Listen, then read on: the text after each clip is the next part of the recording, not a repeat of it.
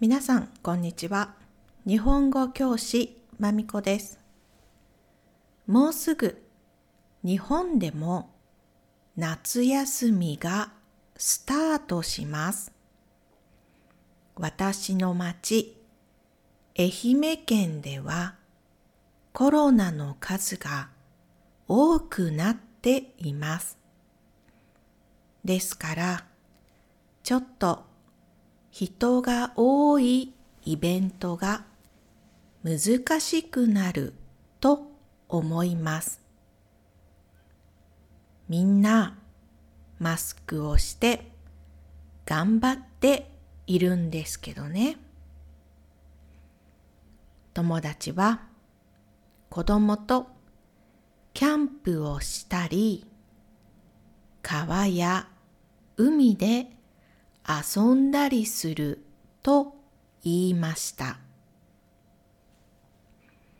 愛媛県になめとこ渓谷という名前の川があります。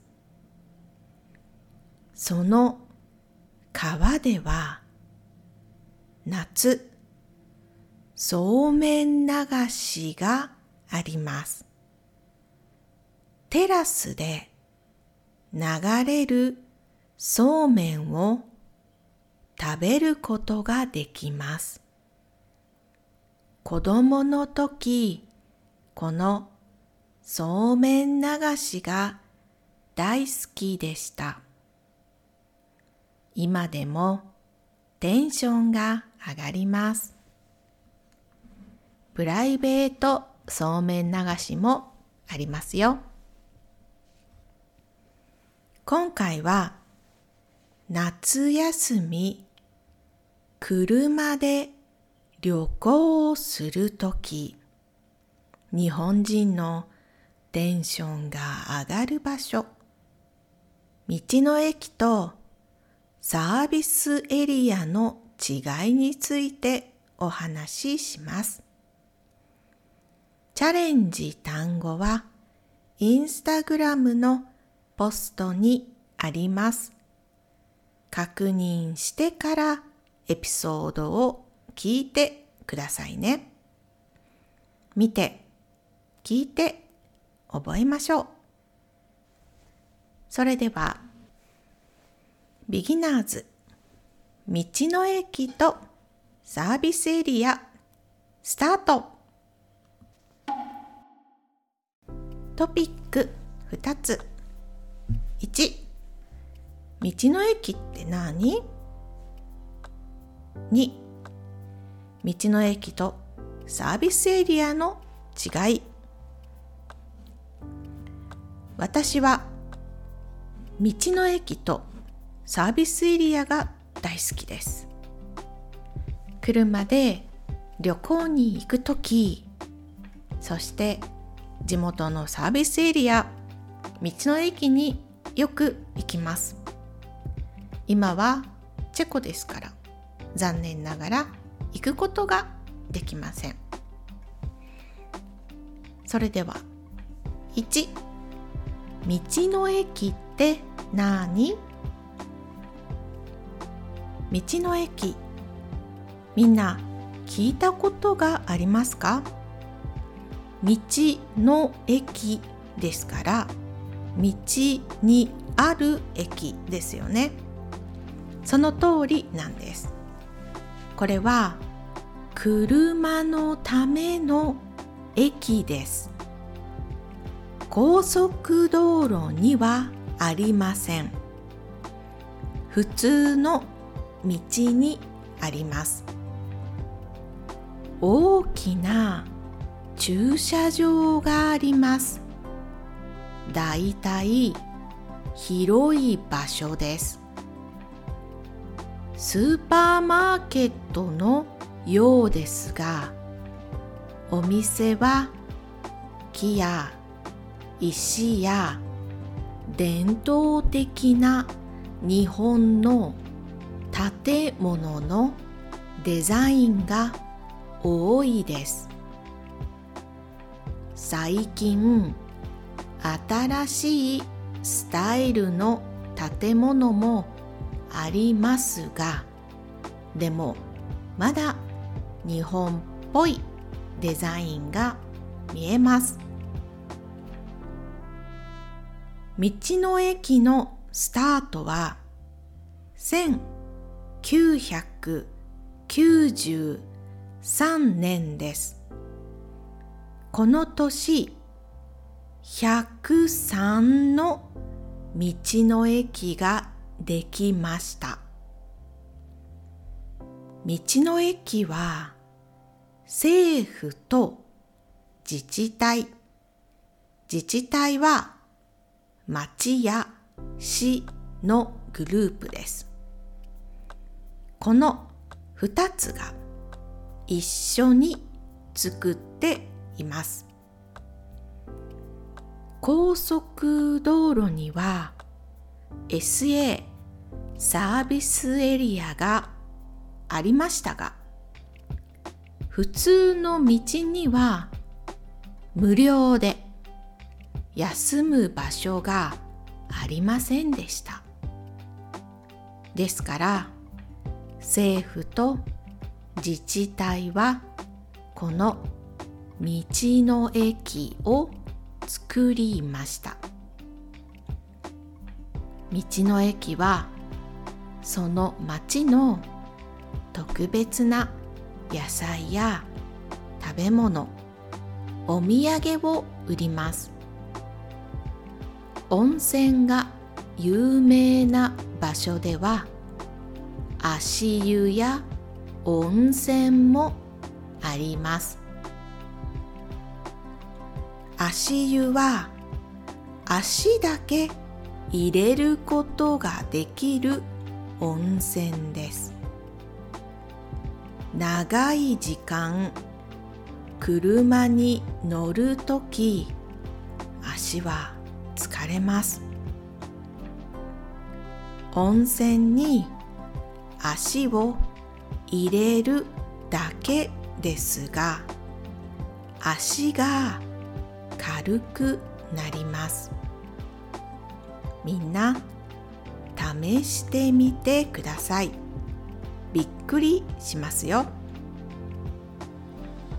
足湯はだいたい無料です。道の駅の温泉はだいたい高くないです。車で旅行する人はタオルを車に置いておくといいでしょう。私も友達も車に温泉セットを入れています。温泉セットはタオルシャンプー体を洗う石鹸です。温泉にはシャンプーや石鹸がないところがありますから。このマイセットを持っていると便利です。2022年道の駅は1194あります。さん増えました。2道の駅とサービスエリアの違い。実はサービスエリア SA の方が先にできました。高速道路を作るとき休む場所やガソリンスタンドが必要ですから政府は計画をして道路とサービスエリアを作りました。どちらも休むことができる場所です。でも道の駅は普通の道にあります。そしてサービスエリアは高速道路にあります。もう一つサービスエリアは大きいものと小さいものがあります。小さいのはパーキングと自動販売機だけあります。買い物はできません。長距離バスや夜行バスに乗ったことがある人はいろいろなタイプのサービスエリアを見たと思います。大きいサービスエリア小さいサービスエリア。長距離バスは例えば名古屋から東京。大阪から東京。長い時間乗るバスです。夜行バスは夜に動くバスです。長距離バスはお昼も動きますが夜行バスは夜に出発して朝に到着するスタイルです。私はもうカテゴリーおばさんなのでこのタイプのバスには乗ることができません。本当に疲れますから。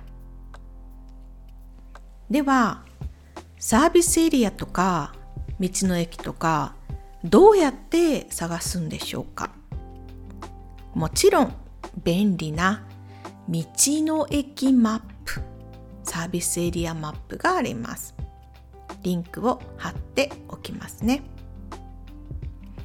美味しい食べ物と地元の商品を楽しみたい人におすすめです。最近普通の道からサービスエリアに行くことができます。高速道路を使わなくてもいいです。普通の道から車で直接行くことはできません。サービスエリアの近くに駐車場があります。そこに車を止めて歩いてサービスエリアに行きます。私の地元来島海峡サービスエリアも普通の道から行くことができます。旅行の気持ちを楽しみたい時に地元の人も行きます。広い空と海そしてしまなみの新しい商品を見ることができます。日本に来てレンタカーを借りて旅行をするときサービスエリアと道の駅両方を楽しんでください。今日はここまで。ありがとうございました。終わり。